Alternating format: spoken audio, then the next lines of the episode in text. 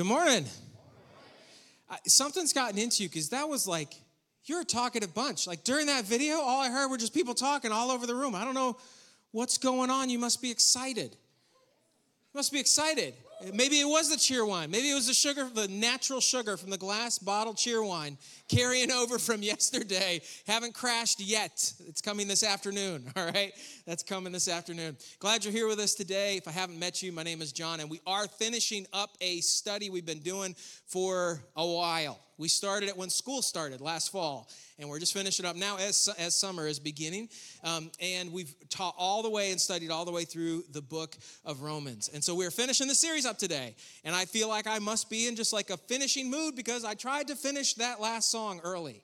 I don't know if you noticed, if you caught that, but I thought the song was done. And then I saw the words for the bridge on the screen, and I was like, right, we got to do that. Right. Anyway, so we adjusted. It's fine. Uh, we've been studying through the book of Romans for some time now, and um, we are done with the good news. No, right? Yeah, obviously not. No, no. We're just getting started with the good news. We're done with the series, and we're certainly not done with Romans. And I hope that our study through the book of Romans, even though we took, it's 29 weeks, is how many weeks, weekends it took us, with groups meeting throughout the week as well. Took us 29 weeks to get through, but you still got to understand that's longer than most series we would we would do typically. I think it's the longest one I've ever done. Um, but we were still flying through the book of Romans. That's that's averaging like half a chapter a week. So we were digging in as much as we could, but there is so much more to find and study and clean out of the book of Romans. And so now, since we're not going to be teaching through that in the series or talking about it necessarily in our groups, now it's on us individually to go and study and dig in more and get it and remember and refresh and bring it all back again it's been a long time, so maybe we've forgotten. But if you want to, I, I, I, actually did the math. So if you want to go, maybe you haven't been here through the whole series, or maybe maybe your first time is today, or maybe you want to refresh or whatever. You can listen to all the messages from our series, and it will only take you 21 hours, 28 minutes, and 20 seconds.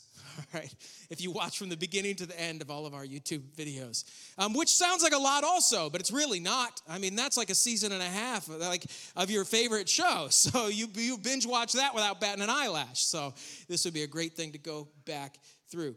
But the question that we're left with at the end of all of this time is, what do we do with this? Okay, we have knowledge and we've learned and we've talked about application and we've, we've, there's, we, we've worked through a lot of different things over the last months. But what is it actually going to change? How are you going to be different now than you were when we first started? And so here's what I want to do. We don't have 21 hours, 28 minutes, and 20 seconds today to go through all the content, but I want to go back through our entire series and give you one sentence per week one sentence overview per week of teaching that we've done so we get a big picture of what the book of Romans is all about. All right? So, and I'm just going to say the number and then the sentence. So you'll know what, what week it was and then what the, what the content was. Week one, introduction. okay. there you go. There you go. Welcome and introduction. All right, here we go. Now we get into the into the into the content. All right. Two. The bad news is that everyone has sinned and is under God's wrath. Three, we cannot be made right before Him by being a good person. Four, we cannot be made right before Him by being a religious person. Five, God is well within His rights to judge all people as sinners. Six, the good news is we can be justified before God by His grace through faith. Seven, if we put our trust in Jesus' death and resurrection, we are made right before God. Eight, having been justified, God wants to save us and deliver us from his wrath here and now against sin. Nine, we must stand in grace every day to fully experience the life that we've been given. 10. To do that, we must consider ourselves dead to sin. 11. Because sin leads to the experience of death, not life, so I must chase after holiness. 12.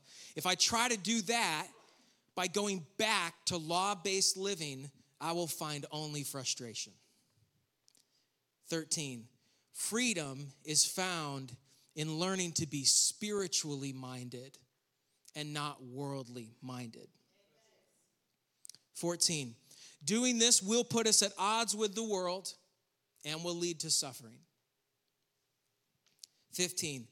But we can trust that God is using everything, even pain and suffering, to purify us and save us from the world.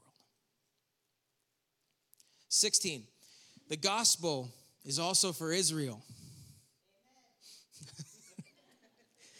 But justification isn't by birthright or by merit, it's by faith, even for them. 17.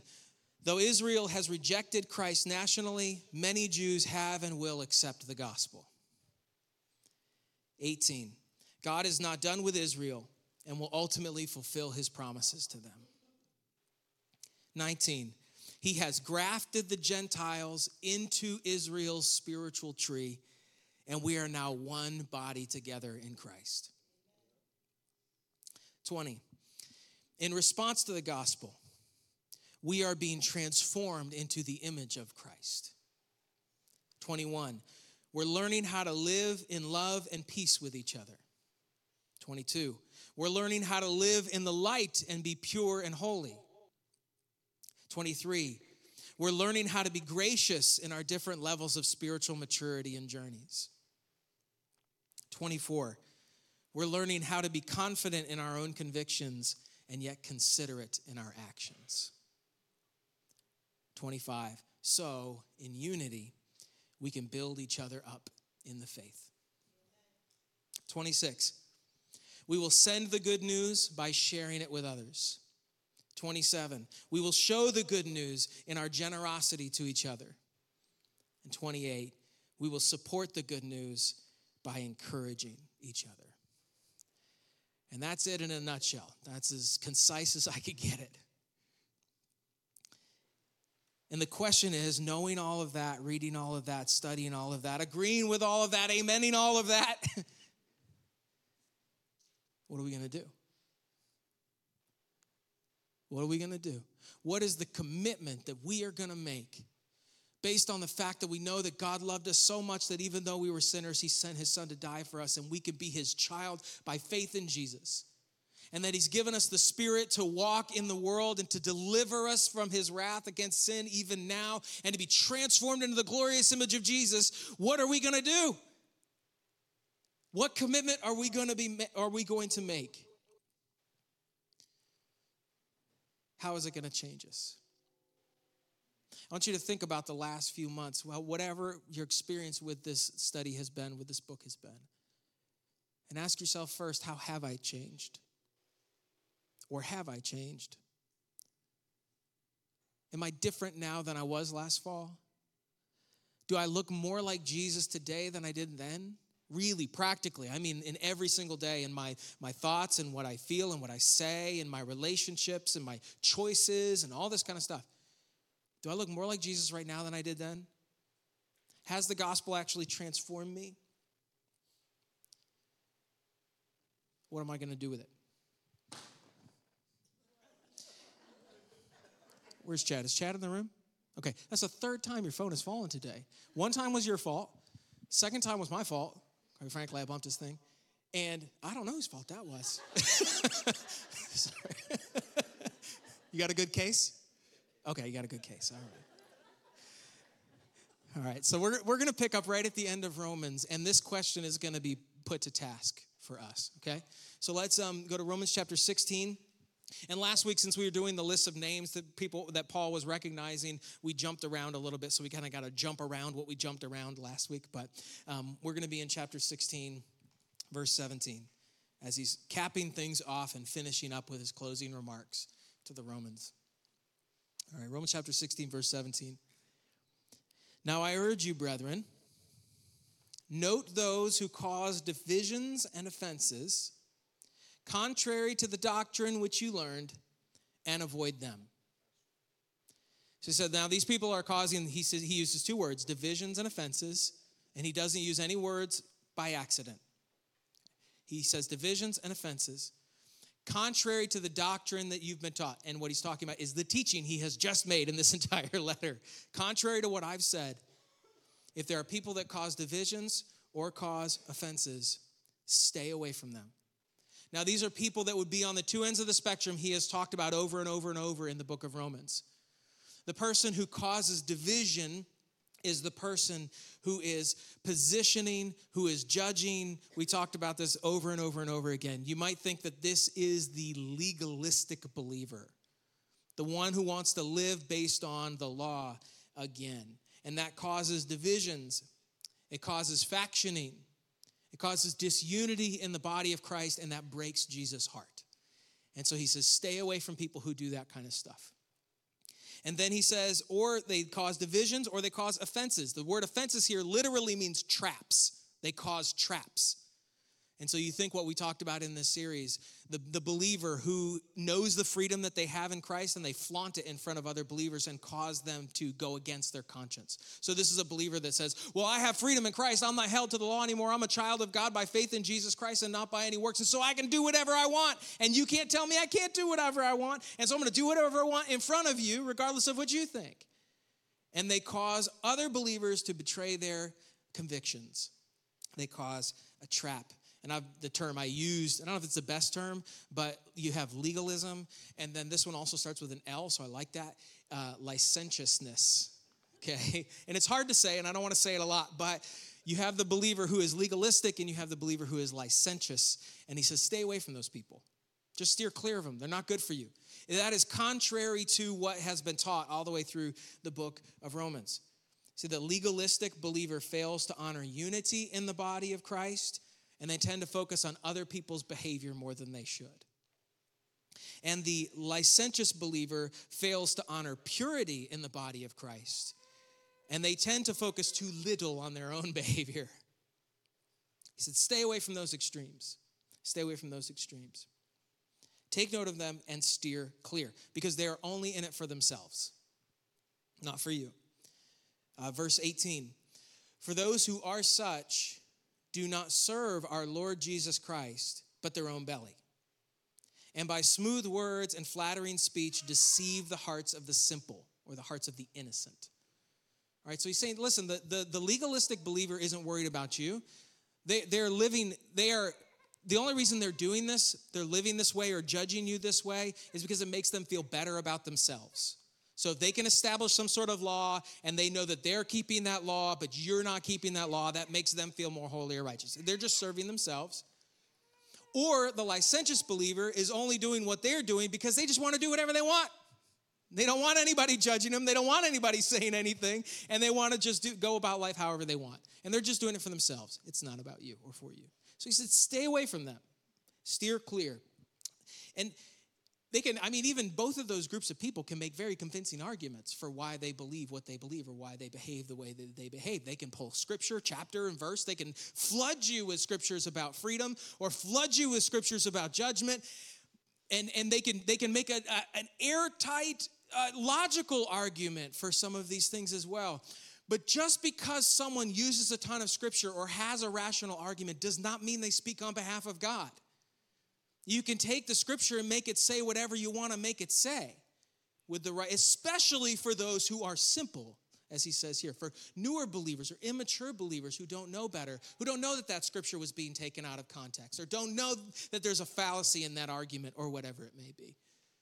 He said, These people, just stay away from these kinds of people. They will do you no good. We must know the good news really well. And this is part of why it's so important for us to study something like the book of Romans and to have a really firm grasp on the gospel is because we have to understand deception when it comes. We have to be able to, we have to create context. context. This is an old analogy, and forgive me if it's a little tired, but, and I don't even know if it's true, but, sorry. I've heard, I've heard, and I, and I, I know the principle is true that the way you teach someone to identify a fake dollar bill, or, well, maybe not who makes fake dollar bills, a fake 20 or a fake 100, to counterfeit currency is to handle the real stuff over and over and over and over again so that when a fake one is put in your hands, you know it immediately. Have you ever come across a counterfeit bill? That actually is true. And I've noticed that. I'm like, ooh, this doesn't feel right. Right? The more and more you absorb yourself in the gospel and good teaching on the gospel, the more you absorb yourself in the scripture versus other people's opinions, the more you're going to understand what is the truth and know a lie immediately when you say it. And not be the gullible person who gets sucked into this legalistic side or this licentious side of things, but to understand what God really wants from you in your life and to know what you really want to give Him in your life. That comes from spiritual discernment, handling the real thing over and over and over and over again. And hopefully, this, this series has helped, this study has helped you to begin doing that or continue doing that in your life. Paul has a lot of confidence in the Romans. He says, Stay away from these people, but then verse 19, for your obedience has become known to all. He said, You guys are doing an awesome job with this and he's trying to double down and reinforce it in them. He's you're doing an awesome job. Continue. For your obedience has become known to all. Therefore, I am glad on your behalf, but I want you to be wise in what is good and simple concerning evil. And the God of peace will crush Satan under your feet shortly. The grace of our Lord Jesus Christ be with you. Amen. He said, I want you to be wise in what is good. That word literally it means educated, informed. I want you to know what is true. And then he said, I want you to be simple concerning evil. And that, sim- that word simple again means innocent. His goal is that we will understand what is true. We will understand that God gave his son for us and we are saved by grace and not by our works. But that in response to that, not out of obligation, but in response to that, our commitment personally would be to be simple concerning evil, meaning to be as pure and innocent as we can possibly be. For, my, for me to look as much like Jesus as I can look like Jesus, and for you to look as much like Jesus as you can look like Jesus. And that is a lifelong process of growth and maturity. What is my response to the gospel? The biggest response, of course, is to give our life over, is to, is to accept, sorry, to accept salvation through Jesus Christ. The first response is to put our trust in Jesus Christ for salvation and to stop trusting in ourselves, something we can't do. So that's my first question to you. In response to the gospel, have you trusted Jesus Christ for salvation? Believe that he died on the cross to pay for your sin, and he rose again on the third day to give you life. And if you believe that and trust in him, if you haven't, do it today. There's no amount of preparation you have to do. You don't have to get ready. You don't have to get things straightened out. You don't have to figure things out in your life. All you have to do is believe that Jesus died for you, that you're incapable of saving yourself, but Jesus died on the cross for you, and accept him by faith. Trust him to save you, and he will. And so you can make that decision today. I would venture a guess most of you in this room have made that decision before. And so our response is different. Our response is knowing that I've been justified by faith, how much like Jesus can I possibly look? How much can he change me? And I'm not, I mean, yes, there's progressive, there's incremental change in our life, but I'm talking about today looking in the face of the gospel and saying, I want to be as much like Jesus tomorrow as I can possibly be. So there are 10 decisions I need to make today in order for that to happen. I, I was thinking about this um, this week. I'm working on a project at the house. Um, uh, cabinets. We're, we're doing like a cabinet thing. And I love woodworking. And I, so I, I some of you know me, you know that. Um, it's a hobby, it's something tangible I can do with my hands. You know, ministry can be very intangible.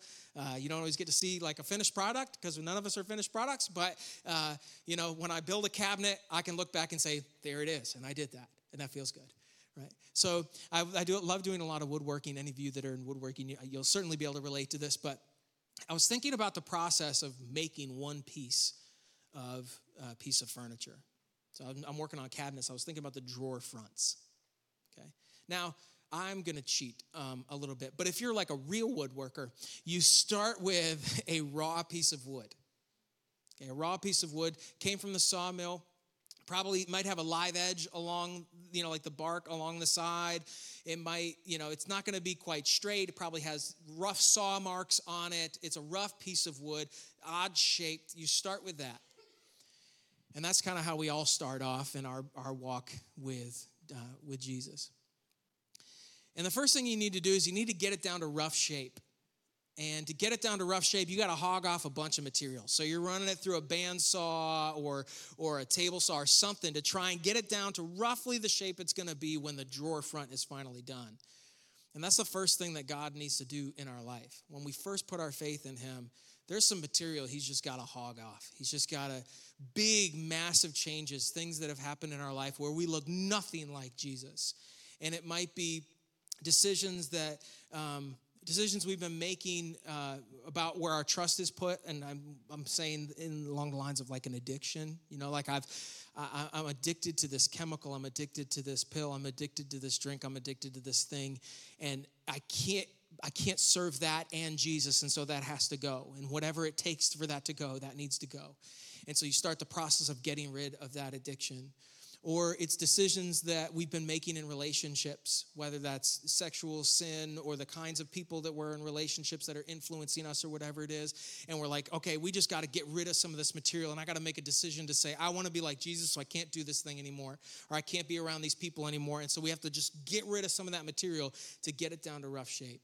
Some of you may be brand new believers, and that's what you're the process of doing. And I'm telling you, cut that stuff off because you will never look like Jesus as long as it's there.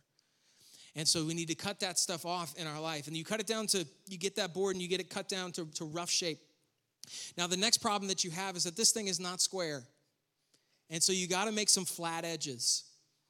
You got to make some flat edges and create some square corners. And so you run it over a, a, jointer and use a planer and the table saw and other tools to get that thing to where it is starting to look like a board.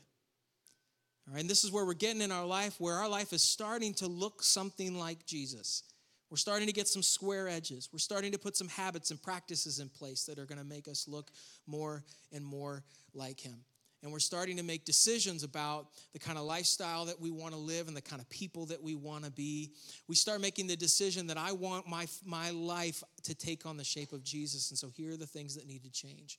Here are the things that need to go. Here are the things that I need to add all moving towards becoming this final finished piece that's going to go on this cabinet. And after we start making these kind of mid sized decisions, there's shaping that needs to happen. And so that's taking that board down to final width and final length and final thickness. Maybe it's adding an edge profile around the outside to give it some decoration. And this is where we're getting to the point in our life where our life is really starting to look. This is where the board starts looking like a drawer front okay so people look at the board and they say wow that person is really different and like you know really good and kind and all those things this is where we're doing the things in our life that are making us look like jesus himself and people look at us and this is again this is from happening a lot from the outside the, the people are looking from the outside and they're saying that person looks like jesus in the way that we are gracious and character is changing the way that we're gracious and the way that we're kind in the way that we serve people, in the way that we, we present ourselves to the world and how we behave with other people, the choices that we make. Say, I'm going to make the choices that Jesus makes. And we're getting that thing down to shape. And now you look at it and you say, that's a drawer front. I know what that is. That's that looks like Jesus. That person looks like Jesus. And I want to just I want to throw this out to you because I'm asking myself the same question. I've been asking it a lot this week when people look at you, is that what they see? Do they look at you and say, that person is different? And if somebody says, or if you were to say to them, I'm a Christian, would they say, that makes sense? That's what it is? Because you look like Jesus. Or would they just say, you look like a good person? Would they say, you look like everybody else? I would hate it if that were the, I mean, I don't want that to be the case. I hope you don't want that to be the case. People look at you and say, That's a drawer front. I know what that is. I know who that is. But even when you get the thing shaped, you're not done. Even when everything looks like it's in place, you're not done. Even when it looks like a drawer front, it's not done. Because then you have to do what every woodworker hates to do sand. There's not a woodworker in the world that likes to sand. But here's the problem if you don't sand, the finished product will not be right. You'll put in all of that effort and all of that work, and when you're done and you finally go to put finish on whatever you're gonna use, that you put that finish on the drawer front, there's gonna be scratches, there's gonna be imperfections, there's gonna be all kinds of things that you didn't see with the naked eye, but were there all along. This is where character and integrity, where, where our desire not just to look like Jesus, but to be like Jesus, here when nobody sees, when nobody's watching, when nobody's looking, when we're making a minute decision about how to spend our day, this is where sanding happens. And you got to work through the grits. Got to start with a coarse grit and then get finer and finer and finer and finer. And you have to go through that whole process. You can't just start with a coarse grit and then jump to the fine grit. And when you get to the end, you're going to see scratches that you missed. You got to work through that process, a lifelong process of changing and molding and growing. And that is a day by day, minute by minute process of transformation. I was thinking about that. I'm sure I still have shaping to do, but I like to think, I hope that I'm in the sanding process after 35 years of being a follower of Jesus. And I had some moments this week, and I, and I really just, in light of losing Mark Hayes last week, and we had the funeral and everything this week, and that was really, that really affected me. I had, everybody's had a hard time with it, but I had a, uh, personally a harder time with this than most other things. And I was spending a lot of time reflecting and realizing, without this sounding cliche at all, like I do not know how much time I have left. Why would I wait six months to look like Jesus? Or two years to look like Jesus, or five years to look like Jesus, or 10 years to look like Jesus when I don't know if I have that much time. And I want to look like him when I get there. So all he's got to do is put that finish on. And so I've been going through like micro in my life this week and looking for the little things, the little things that I have just let go. Like I feel like most of the big things are handled, but there's all the. I was sitting in, um, was sitting and watching a show, one of my favorite shows. I'm in season six. Got a lot invested in this show, and uh, I was watching the show, and I really like it. It's a great show. It's really well acted, really well directed, really well written. Everything awesome about it. And I was sitting and watching the show, and it, I don't remember what the scene was, but I just all of a sudden had this vision, this idea. I'm sitting in my chair, and I thought, what if Jesus was sitting on the couch? How would he feel about what I'm watching? And it wasn't good. Now, it's easy for me to go through my life and be like, well, I like the show. you know, it's not that bad. I've, there's, there's a lot of worse things out there. But when I visualized, and I, I literally visualized him sitting there, which was a little weird, but I visualized him sitting there and I thought, what if he was watching this with me? Would he feel the same way about this that I do? Would Jesus watch this show?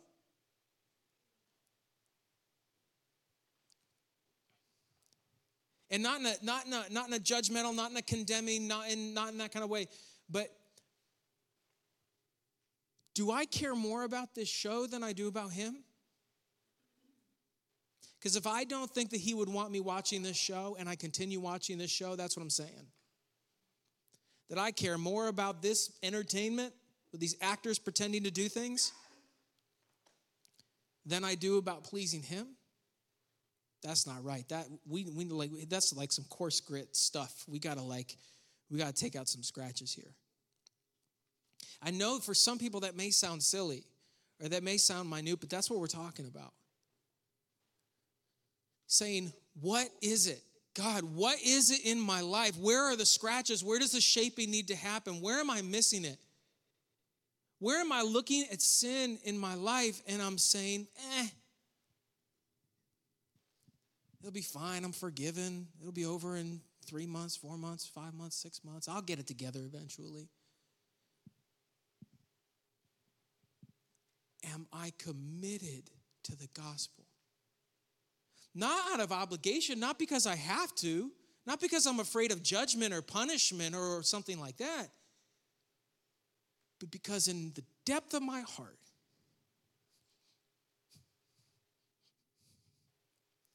I am thankful for what he's done for me. And I'm looking forward to who I'm going to be. And I want to get there as fast. I don't want to get there as fast as possible, but I want to get there as fast as possible. And so, am I just glossing over things? Or are there major things that I'm totally missing? I have to trust the Spirit to lead me, and you need to trust the Spirit as He leads you. Are you a good news person? We got the shirts made. I love them. It's my favorite shirts we've ever done. I'm a good news person. Some of you are wearing them. I see them in the room. I'm a good news person. It's not just about being justified before God and knowing that we're His child and we're going to be with Him forever, which is amazing. But that's saying, I am going to live and walk in the gospel in every way I can. And I'm not going to make excuses and I'm not going to shrug things off. or I'm not going to kick the can down the road. There's no reason, there's no reason that I can't say, tomorrow I am going to try to look exactly like Jesus in every way and I'll fail, and there will be grace for me. And then I will wake up on Tuesday and I'll say, I want to be exactly like Jesus in every single way today. In the decisions that I make, the conversations that I have, in my behavior, all of the things. And just know that every time we fail, there's grace, but the intention is the same every day to walk in, stand in, rely on the good news, and to be a good news person. It is being made right before God, but it's also being made righter in the world. And Paul finishes the book of Romans. And some people say that this is actually, this portion is actually supposed to be at the end of chapter 14. Maybe, maybe not. Doesn't change the meaning of the verses or anywhere that it is. But in the New King James, we finish verse 25. Now to him who is able to establish you according to my gospel and the preaching of Jesus Christ.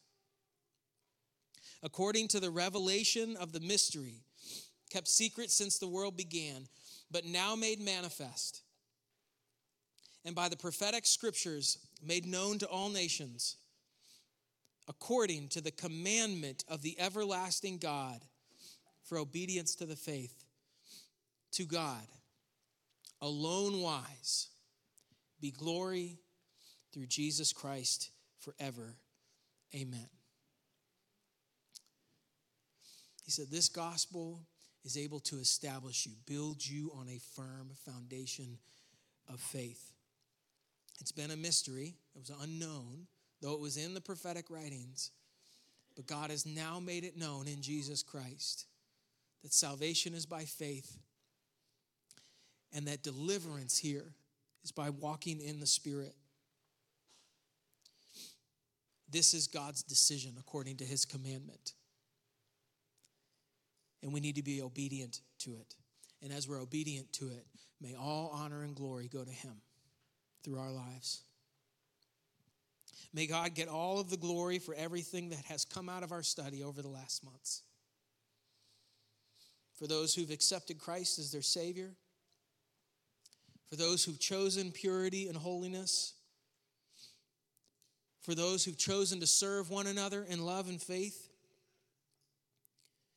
for those who've chosen to be gracious with one another, all through Jesus Christ, our Savior and our Lord. And that is good news. Let's pray together.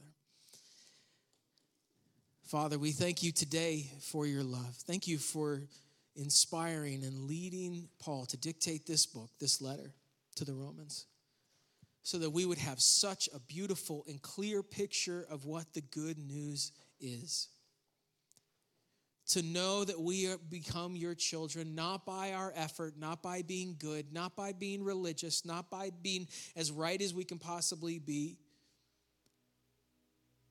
but by faith in Jesus Christ, You extend your grace to us. And so we reaffirm right now in this moment our faith and our trust in Jesus Christ, our Savior. He is the way, the truth, and the life, and no man comes to the Father except through him. And so I pray today if there's someone with us who has never put their faith in Christ for salvation, they've been trusting in themselves, or they've been trusting in somebody else's faith, or they've been trusting in something, that today they would realize now is the time to make the decision to accept this good news. Now is the time to stop trusting in themselves, but to believe that Jesus died on the cross to pay for their sin, that he rose again on the third day, and that the offer he has made to us, the only way, is to have life, eternal life, by putting our faith and trust in him. And I pray that they make that decision today to trust you. And then, Lord, for all of us, as we walk in this life, and we decide personally, we decide how much like Jesus we really want to be. I thank you that you will help us in every way through the power and leadership of the Spirit to be transformed into the image of Christ if that's our heart's desire. To make God, in many cases, what feel like us to us to be tremendously sacrificial decisions. To give up things that we enjoy, to set aside uh, relationships that have been around for a long time. To do different things with our money and to do different things with our time, to do different things with our careers and our education, to prioritize the things that you said were most important, to give ourselves fully over to the process of transformation and say, I want you to change me. Not just, not just taking off the edges or I want you to change who I am from the inside out. So that my life looks like Jesus. Not because I have to, God, not because you're going to punish me, but because I love you so much. And I am so thankful and I know that this is my eternity. That from here and into eternity, that's what it's going to be. And so I want to begin now being who you will make me fully one day. So that when we come to meet you face to face, all you got to do is put on that final coat of finish. And so, God, I pray for strength for us, resolve, that you would give us boldness to go about this in the right way as we give our lives fully over to you. And to know that everything good that happens in our life, every progress that is made, every change that happens, it's all in your strength and your guidance that it is through you. And so we offer all of this to you today, God, the decisions that have made, been made today, the decisions that have been made over the last months as we've been studying the book of Romans. And we just want to thank you, God, together for what you're doing, how you're changing us, and how you're using us.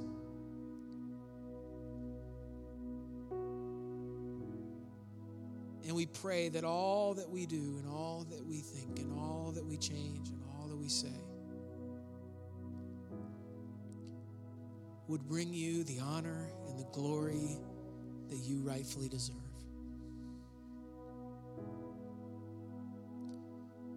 We love you, God, with all of our heart, with all of our soul, with all of our mind, and with all of our strength.